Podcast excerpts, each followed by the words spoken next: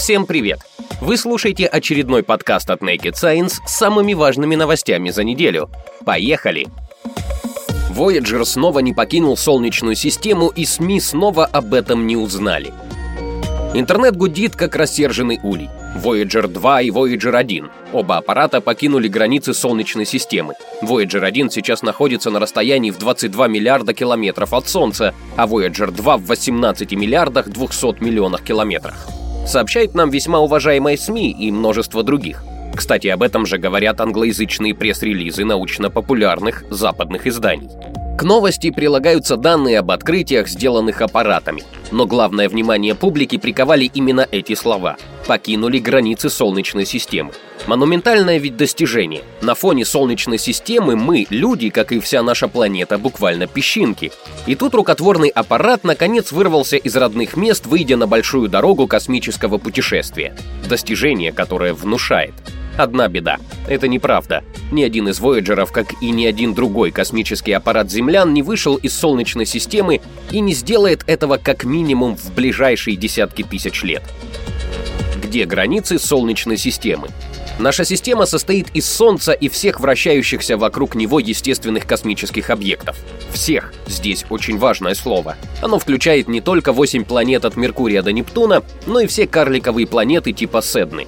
И даже еще не открытую девятую настоящую некарликовую планету. И все кометы облака Оорта, подавляющее большинство которых астрономами пока даже не открыто. Граница Солнечной системы лежит там, где гравитация нашей звезды сильнее гравитации соседних звезд — сфера Хилла.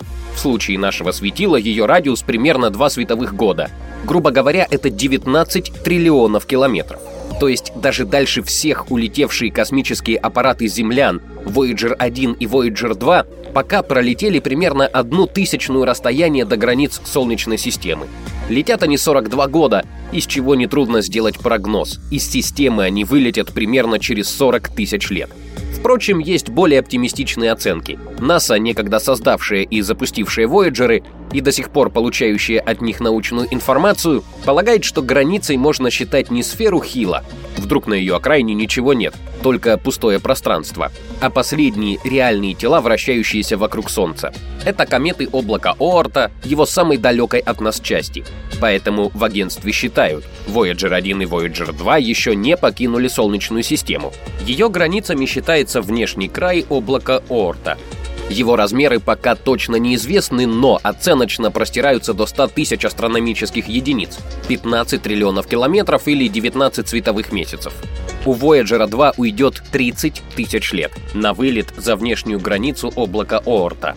Вообще говоря, надежды НАСА на вылет его зондов из Солнечной системы всего лишь за жалкие 30 тысяч лет основаны на зыбком фундаменте. Никто на самом деле не знает, где кончается облако Оарта, и не исключено, что оно заходит дальше 15 триллионов километров от Солнца. Но поверим оптимизму американского космического агентства. И куда на самом деле попали эти космические аппараты? О чем та новость, которую нам пытаются продать как выход из Солнечной системы? Куда на самом деле вышел Voyager 2? Сразу скажем, достижение Voyager действительно впечатляет. Они дальше всех зашли в космос, настолько, что некоторые ученые считают их угрозой человеческой цивилизации. Как так получилось? Миссия стала возможной благодаря наблюдательности одного великовозрастного студента Калифорнийского технологического института. В 1964 году он обнаружил, что к концу 1970-х гигантские планеты Солнечной системы выстроятся на одной линии, что позволит использовать их гравитацию для разгона межпланетного зонда. Обычные ракеты дают космическим аппаратам не очень большую скорость, редко свыше 11-12 км в секунду. На такой скорости полет к Сатурну или Нептуну занимает много лет, и аппаратура зонда рискует выйти из строя от старости раньше, чем он достигнет этих планет. Поэтому идея Фландро, позволявшая разогнать космический зонд до 17 км в секунду, имела большое значение. Правда, деньги на космос всегда в дефиците, поэтому оба зонда Voyager, которые должны были воспользоваться гравитацией Юпитера, Сатурна, Урана и Нептуна для саморазгона, получили урезанную задачу. Они должны были проработать всего несколько лет и исследовать только Юпитер и Сатурн. Считалось, что нужная для достижения Урана и Нептуна надежность потребовала бы создания слишком дорогих аппаратов нового типа. Поэтому на Voyager пустили более простые аппараты типа Mariner, ранее использованные НАСА для изучения близких к нам планет вроде Марса.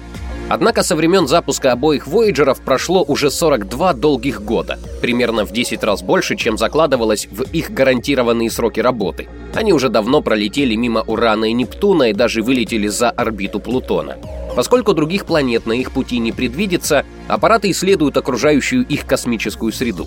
На вид она пустая, но на самом деле насыщена частицами. Например, частицами солнечного ветра, ядрами атомов водорода и гелия, выбрасываемых Солнцем во все стороны. Область, где такой солнечный ветер доминирует над другими заряженными частицами из-за пределов Солнечной системы, называется гелиосферой.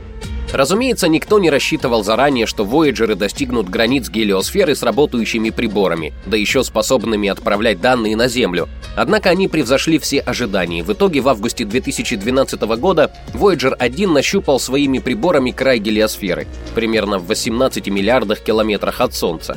А в 2018 году НАСА окончательно объявила о том, что и Voyager 2 покинул пузырь гелиосферы. Значит, он попал в межзвездную среду, ту, что лежит между областями пузырей звездного ветра, как нашего Солнца, так и его звезд соседей. Сейчас, в ноябре 2019 года, в Nature Astronomy вышло сразу несколько работ о наблюдениях Voyager'ов за состоянием среды вне гелиосферы. Это первые наблюдения такого рода, притом абсолютно неожиданные поступившие от аппаратов, от которых никто не ждал такой живучести. До этого ученые не знали, где находится граница гелиосферы, а также то, как меняется количество космических лучей за ее пределами. Зонды показали, что в норме примерно 70% галактических космических лучей отклоняются нашей гелиосферой, то есть проникающая радиация за ее пределами заметно выше, чем внутри. Эти данные не только важны для теоретической астрофизики, они нужны с практической точки зрения. Создатели любых зондов, которые смогут исследовать девятую планету или еще более далекие тела, должны знать, в насколько агрессивной среде им предстоит летать. Конечно, Voyager не будут работать вечно. С 2020 года их системы продолжат отключать из-за нехватки энергии. Где-то после 2025 года они уже не смогут связываться с Землей. Но значение их открытий от этого меньше не станет. Почему СМИ готовы обманывать читателя 30 тысяч лет подряд? Итак, достижение Вояджеров довольно масштабно и впечатляющее без всякого украшательства.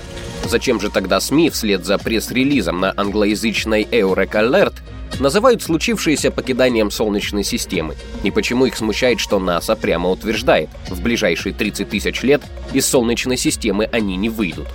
Сожалению, ответ на этот вопрос не особо приятен. Он заключается в том, что новость «Вояджеры покидают гелиосферу» тяжело сделать кассовой. Объяснять, где там границы Солнечной системы и почему надо считать достижением то, что Вояджеры прошли тысячную долю расстояния до них, сложно. Куда проще подать новость, где звучат громкие слова про выход из Солнечной системы. Особенно интересно, что продать такую новость можно не один раз и не два. Например, издание Лента.ру первый раз сообщило о покидании Вояджером Солнечной системы в далеком 2003 году, 16 лет назад. Еще через 10 лет, в 2013 году, оно снова написало «Voyager 1 покинул Солнечную систему». В 2018 году лента отчиталась, что Солнечную систему покинул и Voyager 2.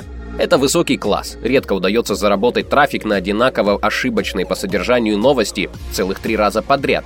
И не надо думать, что лента какая-то особенная. Точно так же о вылете тех же зондов из Солнечной системы писали «Медуза» и масса других СМИ. Подобные новости в итоге неизбежно наносят большой ущерб репутации научно-популярных изданий и, к сожалению, даже самой науки. Рано или поздно читатель узнает, что Вояджеры проделали только тысячную часть пути из Солнечной системы. Но не всегда он узнает, на каком конкретно этапе произошло искажение дошедшей до него информации. Часть читателей, некогда поверивших прессе, подумают, что преувеличения допущены самими учеными, а не популярными СМИ. Это то, чего желательно избегать при любых обстоятельствах. Тем более, что в реальности ученые не называют случившееся выходом зондов из Солнечной системы. К сожалению, реальный мир далек от идеального. Многим СМИ все равно, что их громкий заголовок сегодня приведет к падению и интереса к их новостям завтра. Таких условиях читателю можно посоветовать только одно. Больше полагайтесь на свою голову, чем на громкие заголовки в СМИ. Мир часто не таков, каким кажется. Еще чаще он не таков, каким хочет казаться. Ученые раскрыли структуру и свойства нового полупроводника. Исследователи из Института химии ТюМГУ совместно с коллегами из Уральского государственного университета, Федерального исследовательского центра и Сибирского федерального университета изучили структуру и свойства впервые синтезированного сложного сульфида Европи Эрпи Купрум С3. Внимание ученых к халькогенидам, соединениям халькогенов, сероселен телур с металлами связано с их уникальными свойствами. Среди халькогенидов можно обнаружить не только полу- и сверхпроводники, но и соединения с магнитными и оптическими свойствами. Не меньший практический потенциал имеют халькогениды редкоземельных элементов РЗЭ. Двойные и тройные халькогениды РЗЭ нередко демонстрируют ряд новых тепловых, магнитных и оптических свойств, не характерных для прочих халькогенидов. В настоящей работе авторы рассмотрели синтез и структуру сложного сульфида Европи Эрби Купрум С3, а также оценили его оптические, магнитные, дюраметрические и термические свойства. Было обнаружено, что соединение кристаллизируется в структурном типе Европи-2 Купрум С3, который типичен для соединения Европи-лантаноид Купрум С3. Синтезированное соединение содержит магнитный ион Европи-3+. Как следствие, данный ион испытывает ферримагнитный переход при низких температурах около 4,8 Кельвина. Для сравнения, у другого халькогенида, Европи гадолиний Купрум С3, переход наблюдается при температуре 5,4 Кельвина. Авторами также продемонстрировано, что значения, полученные в результате изучения магнитных и термических свойств в Европе RP Купрум S3, находятся в диапазоне для изоструктурных соединений А лантаноидов Купрума S3. Расчеты кристаллической структуры и фонового спектра были выполнены для Европе RP Купрума S3 в рамках подхода ЛКМАО-МО и теории функционала плотности с использованием гибридного функционала B3-LIP. Результаты расчетов позволили ученым интерпретировать наблюдаемые колебательные спектры. Валентное состояние Р-ионов RP3+, и Европи-2+, проверялось комбинацией рентгеновской дифракции и люминесцентной спектроскопии. Показатель, на который прежде всего обратила исследовательская группа при изучении электрических свойств – ширина запрещенной зоны – этот показатель позволяет оценить способность твердых тел пропускать электрический ток. По результатам из спектра диффузного отражения данный показатель составляет 1,934 тысячных электровольта. Можно сказать, что синтезированный халькогенит является полупроводником. Что интересно, рассчитанное значение ширины запрещенной зоны в 2,56 электровольта отличается от экспериментального. Как говорят авторы, это может быть связано с тем, что в расчетах орбитали редкоземельных ионов были заменены псевдопотенциалом. Черные дыры проявляют свойства обычной квантовой материи. Ученые обнаружили, что переход черных дыр к состоянию теплового равновесия происходит аналогично квантовым системам без влияния гравитации. Черные дыры играют особую роль в современной физике. Для описания этих астрофизических объектов нужно учесть не только эффекты квантовой механики, но и эффекты общей теории относительности Эйнштейна. Согласно квантовой механике, черные дыры должны вести себя аналогично другим квантовым системам. Тем не менее, во многих случаях это проблематично с точки зрения общей теории относительности. Поэтому вопрос понимания квантовой механики черных дыр остается открытым и служит источником так называемого информационного парадокса. Понимание информационного парадокса должно помочь понять основные принципы квантовой гравитации. Один из волнующих ученых вопросов, как черные дыры термализуются, то есть переходят в состояние термодинамического равновесия.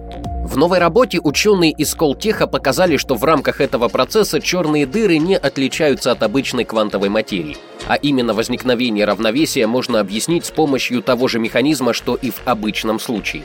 Теоретические исследования черных дыр стали возможны благодаря быстро развивающимся теоретическим методам, например, таким как голографическая дуальность. Она позволяет описывать квантовую гравитацию в рамках динамики обычных квантовых систем. По мнению ученых, несмотря на то, что дополнительные исследования еще необходимы, уже можно говорить о том, что поведение черных дыр и квантовую гравитацию в целом можно объяснить с точки зрения обычной квантовой механики. Также опубликованная работа проливает свет на процесс термализации многочисленных квантовых систем с симметриями. Хорошо известно, что изолированные квантово-механические системы могут быть описаны в рамках равновесной статистической механики. Точное математическое утверждение, обеспечивающее такое описание, называется гипотезой термализации собственного состояния. Тем не менее, доказательства этой гипотезы пока отсутствует. Авторы статьи частично восполняют этот пробел – Насколько нам известно, наша работа стала первым аналитическим доказательством гипотезы термализации собственного состояния в трансляционно-инвариантных системах, в то время как все предыдущие работы по данной тематике опирались на численный анализ. Мы считаем, что основные выводы и техника вычислений, развитая в рамках нашей работы, представляют большой интерес, объясняет профессор Анатолий Дымарский из Центра энергетических наук и технологий Сколтеха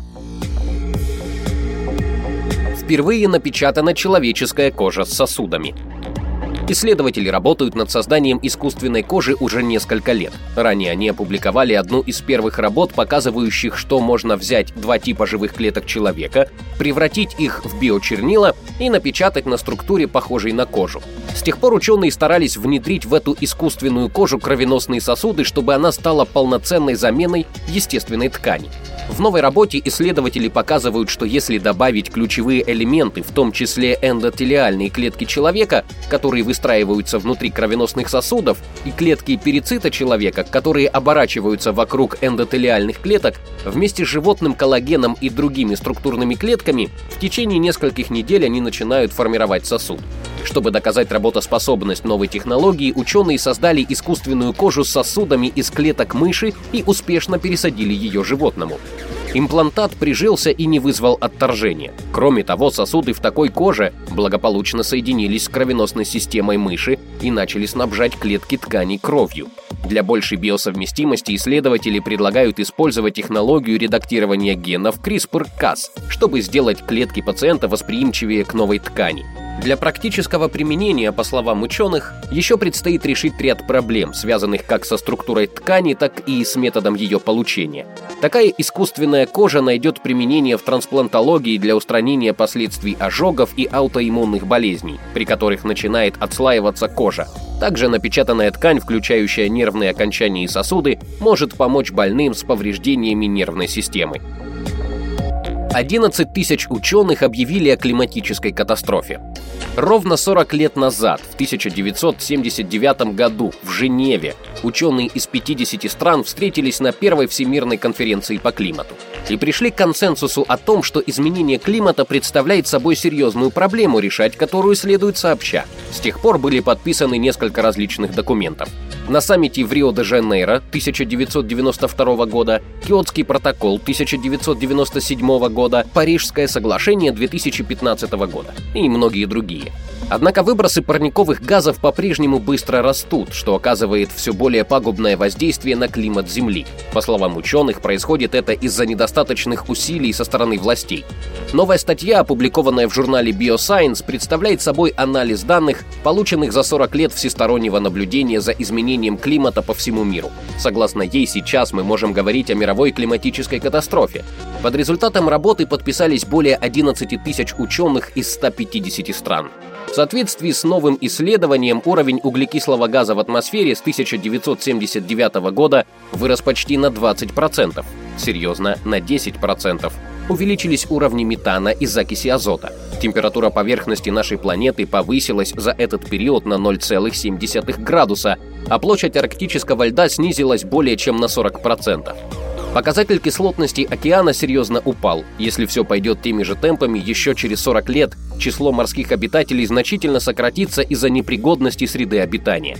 Однако, согласно ученым, есть и обнадеживающие факторы. Например, снижение общемировых показателей рождаемости, замедление темпов утраты лесов в бразильской Амазонии, увеличение потребления солнечной и ветровой энергии, институциональное изъятие ископаемого топлива на более чем 7 триллионов долларов и уменьшение выбросов углекислого газа благодаря налогу для загрязнителей воздуха. Для решения этих проблем ученые предложили смелые и радикальные преобразования в экономической и демографической политике. В своей работе они описали шаги, которые нужно предпринять в шести областях нашей жизни, чтобы климат стал лучше. Например, они предлагают массово внедрить методы сбережения и эффективного использования энергии для уменьшения выбросов, а также сократить поступление в атмосферу метана, сажи и гидрофторуглеродов. Друзья, мы хотим развивать направление подкастов в нашем издании. Если вам нравится такой формат и вы хотите слушать подкасты каждый день, поддержите нас на Патреоне. Ссылка в нашем паблике ВКонтакте. Это был подкаст от Naked Science. Не забывайте читать наш журнал и сайт. До скорой встречи!